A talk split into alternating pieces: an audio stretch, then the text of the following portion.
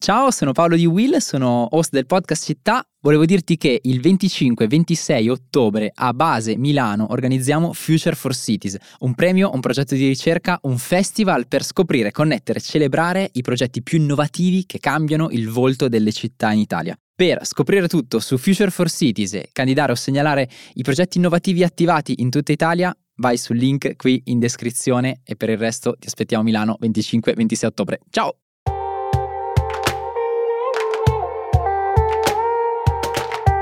Ciao, io sono Silvia Boccardi, giornalista. E io sono Francesco Rocchetti, segretario generale dell'ISPI. Questo è Globally, il podcast di Will in cui grazie agli esperti dell'ISPI diamo gli strumenti per analizzare e orientarci tra scenari internazionali in continuo mutamento. Il mondo cambia in fretta e questo è uno spazio per raccontare e capire il cambiamento, la politica internazionale e oggi il futuro della Wagner dopo la morte del suo capo, spiegato in modo chiaro. Prigozhin è stato sepolto a San Pietroburgo dopo una cerimonia funebre in forma privata a cui, come era stato annunciato, non ha partecipato Vladimir Putin. Forse la cosa più inaspettata dell'incidente aereo che ha ucciso Prigozhin, il capo del famigerato gruppo Wagner, è che sia avvenuto ben due mesi dopo aver portato avanti una rivolta contro i vertici militari russi e aver cercato di marciare su Mosca, andando contro la regola fondamentale nel paese, non sfidare Putin. A distanza di pochi giorni dalla sua morte, cosa possiamo imparare dall'ascesa e rapida fine del leader della milizia più temuta al mondo? Oggi ne parliamo con Federica Saini Fasanotti, analista associata dell'ISPI e di Broking Institutions. Ciao Federica. Ciao. Ciao Federica. Ciao. Allora, io farei prima un recap, Federica, delle relazioni tra Putin e Prigozhin e soprattutto cos'è successo negli ultimi mesi che ha possibilmente portato alla sua morte. Ma sì, allora il rapporto tra Putin e Prigozhin è un rapporto che va indietro nel tempo di parecchi decenni. Prigozhin è sempre stato eh, un fedele esecutore delle volontà di Putin, soprattutto dopo la formazione eh, e l'ufficializzazione, diciamo, del Wagner dalla prima prima guerra in Ucraina, diciamo, quindi la presa della Crimea nel 2014 e poi il posizionamento nel Donbass dove c'erano elementi del Wagner. Da quel momento, diciamo, eh, Prigozhin ha assunto un ruolo decisamente di spicco per poi allargarsi in Africa. L'Africa è uno scacchiere che al Cremlino interessa tantissimo. Storicamente, eh, anche nella fase post-colonialista, eh, quando appunto le grandi potenze europee eh, si, si, allontanano in una maniera o nell'altra dall'Africa e eh, la Russia, eh, allora Unione Sovietica, entra eh, nel continente con un elemento molto interessante e molto forte di grande presa che è quello ideologico, politico, e cioè col comunismo.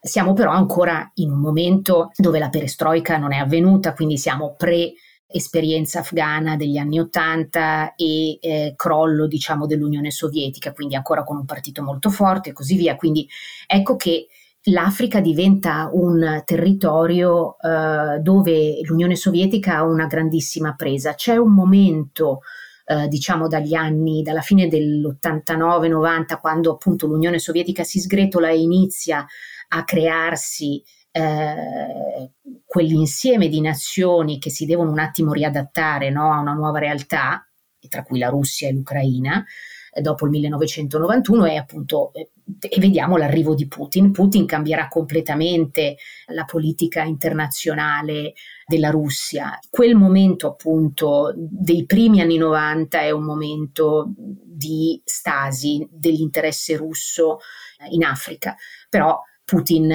insomma, esperto eh, di lungo corso anche di relazioni internazionali e soprattutto molto attento alla matrice economica, sa che l'Africa è fondamentale e strategicamente importante. Quindi ecco che eh, dal diciamo 2004-2005 c'è un riavvicinamento importante della Russia al continente africano. Beh, eh, interessante, una delle cose eh, che eh, quando tu hai iniziato a parlare mi ha stupito è che tu parli del Wagner, io ho sempre detto la Wagner, ma ecco queste sono, sono piccolezze, quindi non so se oggi riuscirò a fare il Beh, cambio. Vabbè, tanto il concetto dai è lo stesso, è solo sì, un sì, articolo è vero, che cambia. È vero, però mi, mi ha stupito perché appunto lo, lo, lo, gli, ho sempre dato, come dire, è, è, è sempre stata femmina femminile. per me. Mm. Chiaramente, appunto, parlando della Wagner, si pone ora un grandissimo punto di domanda. Anzi, forse due. In primis, però, è quello del chi sarà in grado e saprà prendere la grande eredità di Prigozhin. Lui ha lasciato appunto, come tu raccontavi e come abbiamo visto in questi anni, ha lasciato, diciamo, è morto all'apice del successo della Wagner, se vogliamo chiamarlo così. Un momento in cui appunto un'organizzazione conosciuta in tutto il mondo, utilizzata, ehm, i cui servizi e i servigi sono pagati profumatamente da mol- molti governi nel mondo e, e, quindi è chiaro che adesso, eh, anzi talmente di successo che riesce a organizzare un tentato colpo di Stato e poi insomma scopriremo forse col tempo cosa è stato fino in fondo quel, quel, que, quella marcia verso Mosca però appunto così potente da riuscire a, a organizzare in così poco tempo, in poche ore, eh, quella marcia su Mosca. Um, cosa può essere adesso? Qual è il, eh, il futuro di una... la rifaccio, quale può essere il futuro della guida di, della Wagner, chi può prendere il potere, chi può prendere l'eredità appunto di Prigozhin, uno degli uomini russi più conosciuti al mondo. Ma eh, allora sicuramente Prigozhin era una, eh, grande, eh, un grande nome e il nome ovviamente in questo tipo di business, come in, tut- in tutti i business, è importantissimo. Non dimentichiamoci tra l'altro che Prigozhin non muoveva soltanto gruppi eh, paramilitari e mercenari, ma anche opinioni politiche, propaganda attraverso dei veri e propri sistemi così di, di, di spostamento dell'opinione pubblica ah, attraverso ah, sì. internet. Quindi questo è un altro punto fondamentale del suo successo che non va dimenticato. Um, non va neanche sottolineato il fatto che alcuni dei contratti eh, firmati da Prigozhin erano direttamente firmati con la sua società. La prima, la più importante, si, chiama, si chiamava, adesso bisognerà capire se ancora rimarrà o meno eh, attiva la M Invest, ma poi ce ne sono tantissime altre sottosocietà con ehm, sedi legali ovunque, da Panama, mm. eh, insomma, a tutti i vari paradisi fiscali. Uh, però uh, molti di questi contratti, uh, nello specifico con i leader dei paesi africani, venivano firmati dal Cremlino. Mm. E quindi eh, il fatto che eh, Prigozhin sia mancato, questo non significa che eh, mancherà l'appoggio della Russia a questi governi.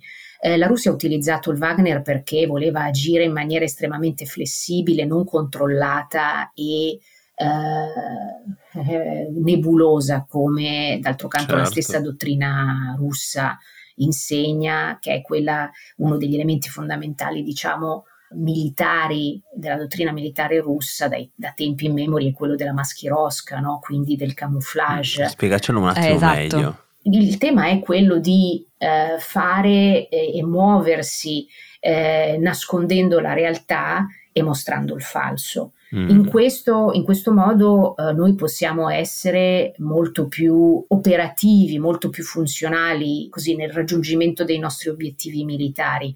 Eh, la maschirosca viene utilizzata dai russi non soltanto, ed è proprio un elemento che si trova in dottrina, non soltanto eh, nel nelle operazioni di guerra regolari, ma soprattutto in quelle, in quelle, irregolari, anche degli ultimi anni, e ne parla chiaramente anche il generale Gerasimov, che è, insomma al, eh, sì. eh, è diventato famoso negli ultimi mesi per eh, anche le strigliate che Prigozhin gli ha fatto più di una volta. Ehm, ricordiamo Gerasimov, capo di Stato Maggiore appunto delle forze armate russe, eh, insieme all'altro eh, povero bistrattato Shoigu, che uh-huh. è, il ministro, è il ministro della difesa russo, entrambi militari e distrutti psicologicamente, almeno davanti all'opinione pubblica, da Prigozhin. Eh, questo tipo di, questo tipo di, di modus operandi eh, ovviamente è stato, eh, ha trovato una perfetta attuazione nel, nel Wagner Group, eh, ma come il Wagner Group, Group, ce ne saranno tantissimi, ce ne sono anzi tanti altri che sono operativi. Pensate che eh, uno di questi che si chiama Redut sì. e che è appunto sempre una società di sicurezza privata eh, che appartiene sempre a un oligarca, ah. eh, che in questo caso eh, si chiama Timchenko e che è uno dei leader fondamentali di Gazprom. Ecco. E questo è un punto interessante che poi se vuoi possiamo sviluppare eh, ha scritto eh, su internet che appunto Wagner, proprio pochi giorni dopo la, l'ammutinamento eh, sì. di due mesi fa del Wagner Group, ha scritto Wagner è il passato. Uh, se sei interessato a un lavoro in Africa, il Ministero della Difesa e Redut sono la tua scelta. Eh, ah, giustamente, sì. cioè, c'è un marketplace diciamo, esatto. di attori. Certo. E, e, allora su questo ti faccio la domanda, perché eh, tu ci stai raccontando un universo poco conosciuto, appunto. Chi non esplora, chi non studia questo campo non sa che oltre alla Wagner, che è l'organizzazione appunto più conosciuta al mondo, c'è un universo di organizzazioni che fanno quello che la Wagner fa. Mi chiedo se, e ti chiedo se almeno la morte di Prigozhin tu ci hai detto mm, non avrà grande impatto sulle operazioni russe in Africa, comunque al di fuori della Russia. Eh, ti chiedo che impatto potrebbe avere per la Wagner, perché appunto eh, una delle potenziali conseguenze è proprio quella che accennavi tu adesso, cioè che la Wagner non avrà, non avrà più forse quel quasi monopolio che deteneva in giro per il mondo con contratti appunto in tutti i, i paesi che richiedevano i servizi russi. Eh, ci sarà un emergere di nuove organizzazioni oppure la crescita di organizzazioni già esistenti che andranno un po' a colmare questo, perché sicuramente una delle cose che emerge e è, è stata sotto gli occhi di tutti è quella che Prigozhin era arrivato a un momento in cui il potere accumulato sotto forma di armi, di soldati eh, nelle sue mani era talmente grande ed era diventato talmente grande da poter appunto eh, accennare una, una, sfida al Cremlino. Ecco, questo è un insegnamento che porterà a, alla crescita di altri attori? Ma eh, sicuramente eh, gli attori ci sono già e sono operativi, come per esempio appunto Timchenko della Redut, ma anche Pikalov Masai del Convoy, che, è, è, che tra l'altro è un ex supervisor, supervisor di Wagner. Mm. Ehm, che eh, stanno già operando sul territorio, non, non è pensabile appunto che eh, soltanto una, eh, un gruppo eh, di contractors potesse essere operativo non solo in Africa ma ovviamente anche nel, nel Medio Oriente, pensiamo alla Siria e anche eh, all'Ucraina. Indicativamente quello che noi sappiamo, che ovviamente non sono mai notizie certe, eh, perché non stiamo sfogliando Uh, un report della Nato piuttosto che certo. dello Stato Maggiore dell'Esercito Italiano, ma ovviamente stiamo parlando di una forza che che è appunto un, una forza irregolare e che ha il, sua, il suo atu, no? il suo potere proprio nel fatto di essere difficilmente inquadrabile. Eh, esatto, certo. no?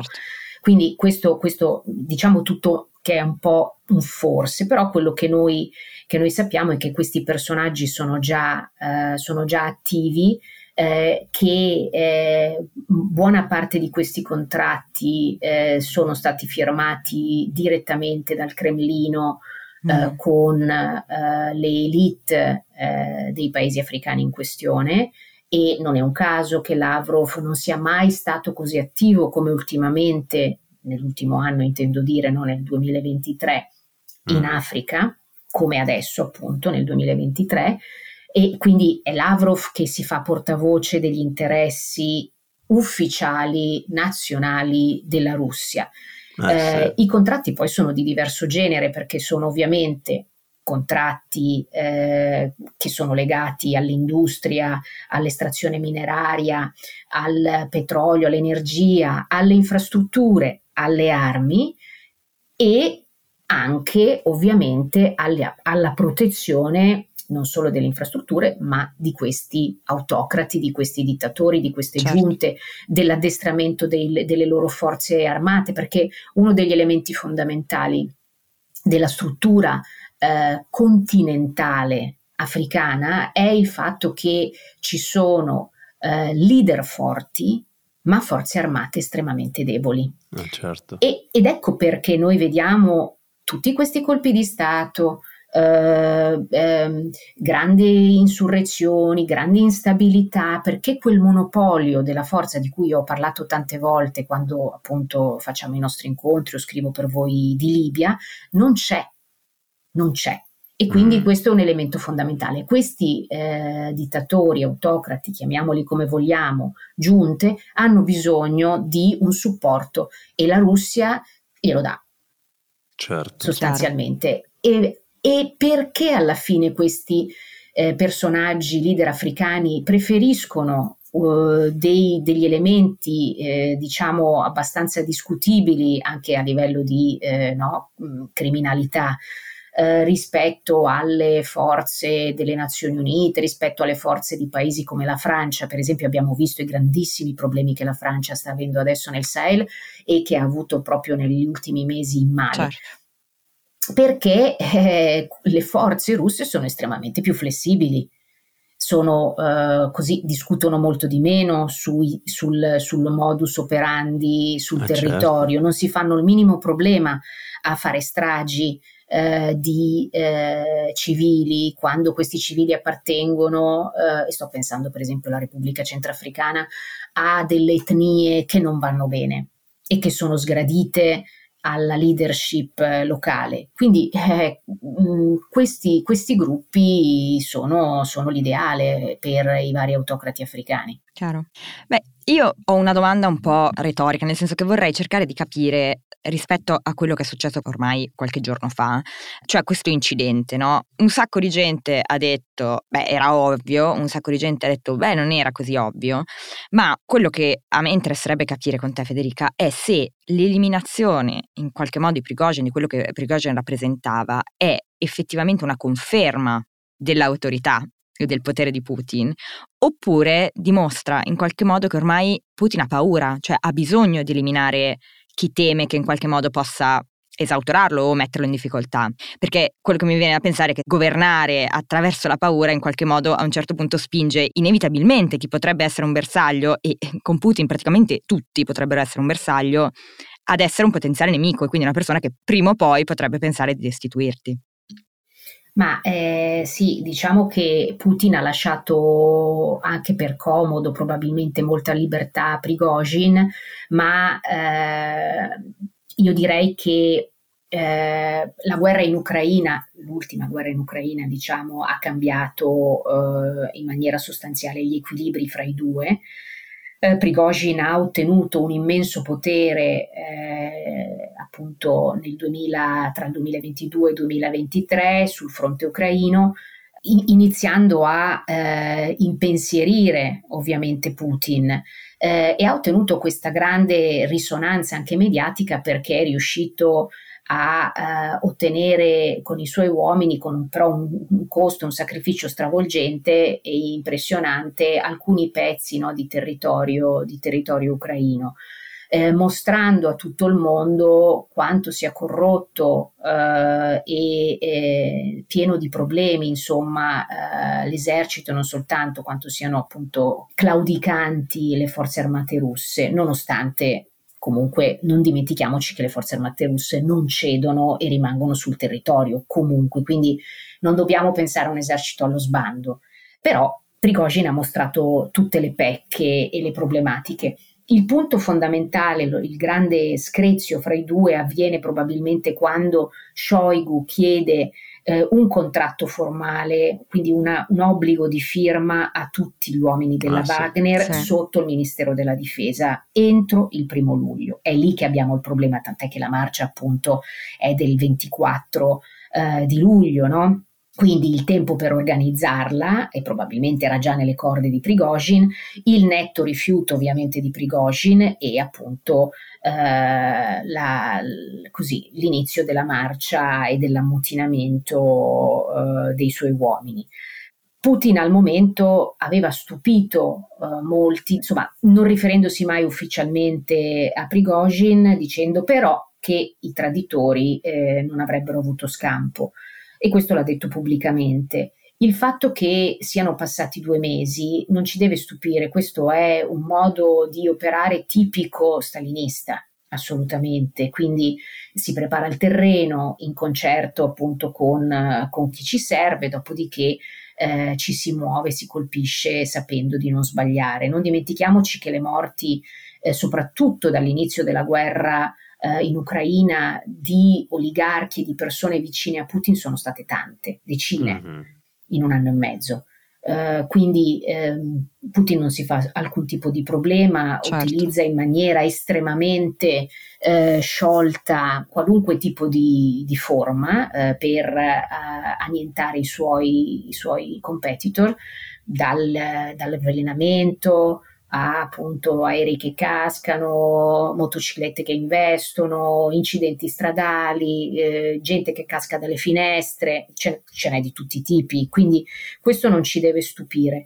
Eh, due mesi sono quelli che sono serviti probabilmente a Putin per organizzare tutto quello che serviva, che serviva comprese appunto eh, le, eh, i, suoi contatti, i suoi contatti africani.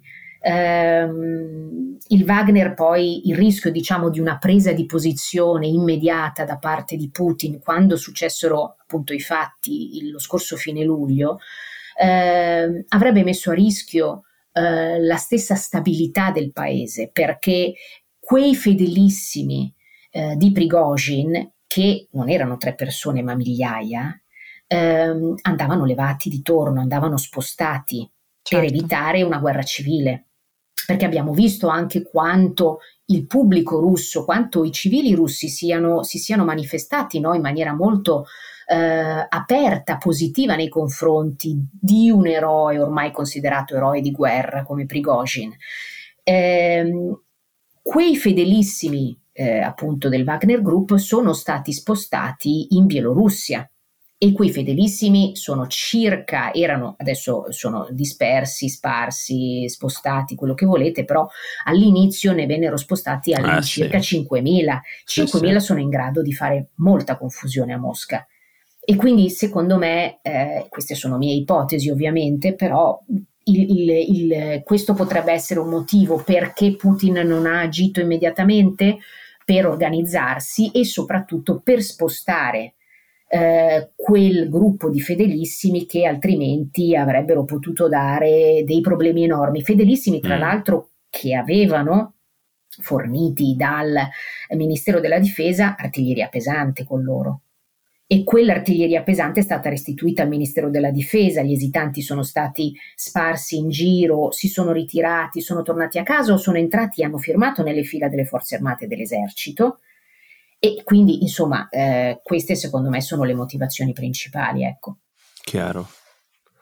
Beh, um, Federica, ci hai dato una panoramica su qualcosa che non copriamo spesso, eh, le milizie eh, parastatali in questo caso, eh, Wagner, il Wagner, la Wagner e, e tutto ciò che è l'universo eh, che le sta attorno, che è un po' chiaramente in questi mesi è stato sotto i riflettori, eh, forse nei prossimi lo sarà un po' meno, ma che tu studi da anni. Eh, è qualcosa appunto eh, di nascosto che si muove sotto traccia e proprio come tu ci raccontavi per una chiara strategia e che però ha un'influenza molto importante, soprattutto in paesi non troppo distanti da noi, e parliamo di Africa, Africa subsahariana.